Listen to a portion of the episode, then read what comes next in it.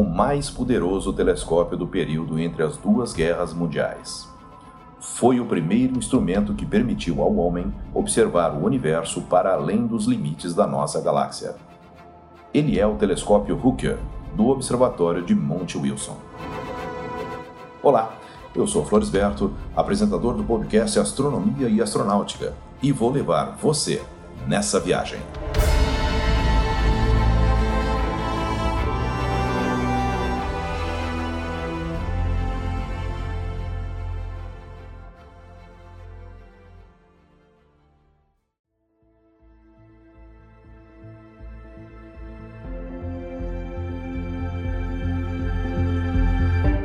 É preciso ter ideia do que representava no início do século vinte o astrônomo George Hale.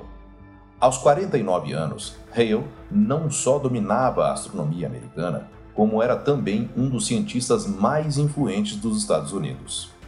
Mas sua importância nos meios científicos se devia principalmente ao papel que ele tinha desempenhado na fundação de algumas das mais prestigiosas instituições de pesquisa da época, como o Departamento de Astronomia da Universidade de Chicago, sua cidade natal, e fizera construir o Observatório de Yerkes, dotado do mais poderoso refrator que havia até então no mundo.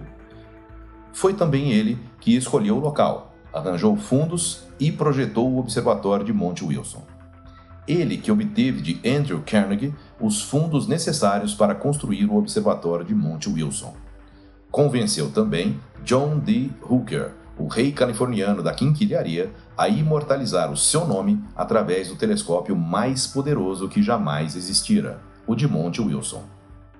George Hale subiu pela primeira vez no Monte Wilson em mil novecentos e três, montado num burro, pouco depois de Carnegie ter prometido financiar a construção de um observatório no alto da montanha de mil setecentos e doze metros de altitude.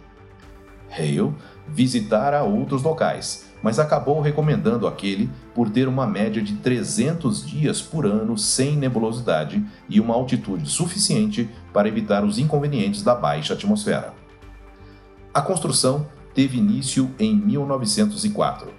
Hale dispunha no Observatório de Yerkes de um disco de vidro com um metro e meio de diâmetro, feito na França e trazido para Pasadena para polir e fazer o espelho destinado ao refletor. Quando terminou o demorado trabalho de polimento, o espelho foi transportado para o Observatório de Monte Wilson em mil novecentos e nove, desta vez por um caminhão com quatro motores elétricos que substituíra os burros e mulas. Durante seus cinco primeiros anos de serviço, o novo telescópio forneceu mais de quatro mil fotografias de estrelas que causaram sensação entre os astrônomos. O refletor possuía um alcance de trezentos milhões de anos-luz e abria possibilidades até então insuspeitas à astronomia. Mas, ao mesmo tempo que fazia recuar o horizonte de maneira espetacular, Hale tinha o desejo de explorar o que havia ainda mais longe.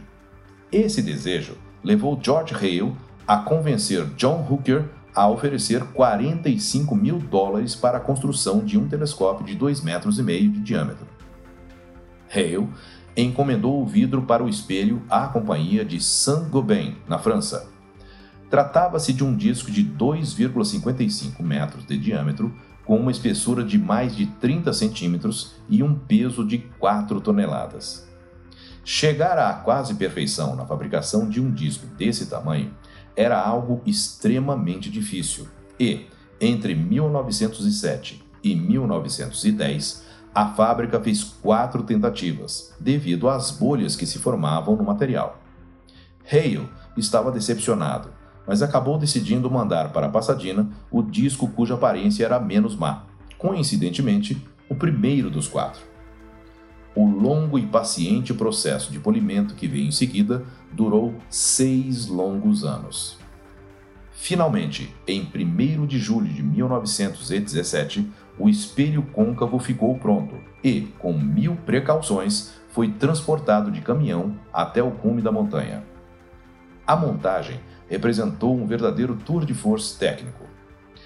O espelho e sua armação, uma estrutura pesando cem toneladas, podiam seguir o movimento aparente diurno das estrelas com a precisão de um cronômetro, graças a um sistema de almofadas de mercúrio e uma roda de engrenagem com mil quatrocentos e quarenta dentes e cinco metros de circunferência. Após todos aqueles anos de esforços, chegou o dia da primeira experiência com o telescópio gigante em primeiro de novembro de mil novecentos e dezessete. A biógrafa de Hale, Ellen Wright, descreve essa noite memorável. Hale e Adams subiram a longa e estreita escada de ferro preto que leva à plataforma de observação. O assistente noturno apertou os botões de controle. Simultaneamente, tiveram início três séries de movimentos.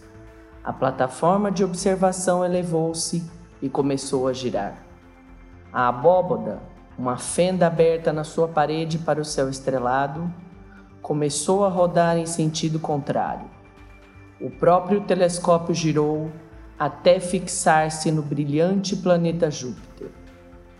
Hale inclinou-se para olhar pelo ocular, ansioso por saber se todos aqueles anos de esforços tinham sido finalmente coroados de sucesso. Olhou e não disse nada. Só a expressão de seu rosto traduzia a decepção. Adams olhou pelo ocular em seguida e suas feições refletiram o mesmo desapontamento. Ambos estavam arrasados pelo que tinham visto.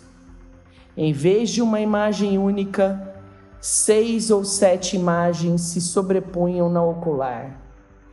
Parecia que os pessimistas tinham tido razão e que as numerosas bolhas de ar no vidro tinham adulterado o disco. Ou haveria uma explicação? Alguém disse que os operários tinham deixado a cúpula aberta durante o dia e que o calor do sol poderia ter deformado o espelho. Mas seria essa uma causa suficiente para que a imagem de Júpiter ficasse tão horrível assim? Ninguém sabia dizer. Só restava esperar. Durante as três primeiras horas, todo mundo ficou sentado no chão. E, de vez em quando, alguém olhava ao ocular. Não havia nada a fazer.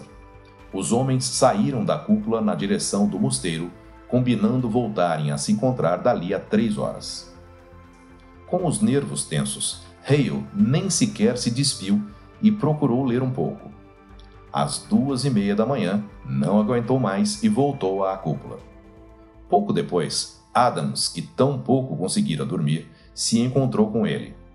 Subiram a plataforma e assestaram o telescópio para Vega, pois Júpiter já estava fora de alcance.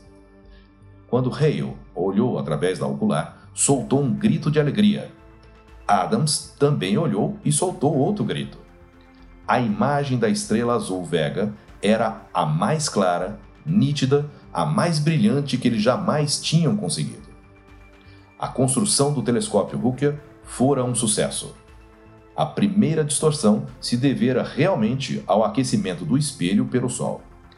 Daí em diante, os astrônomos contavam com o mais possante de todos os instrumentos jamais construídos para observar as regiões mais afastadas do firmamento. Milhões de estrelas até então invisíveis podiam ser fotografadas pela primeira vez. Eu sou Florisberto, produzi e apresentei este podcast Astronomia e Astronáutica. Até a próxima viagem.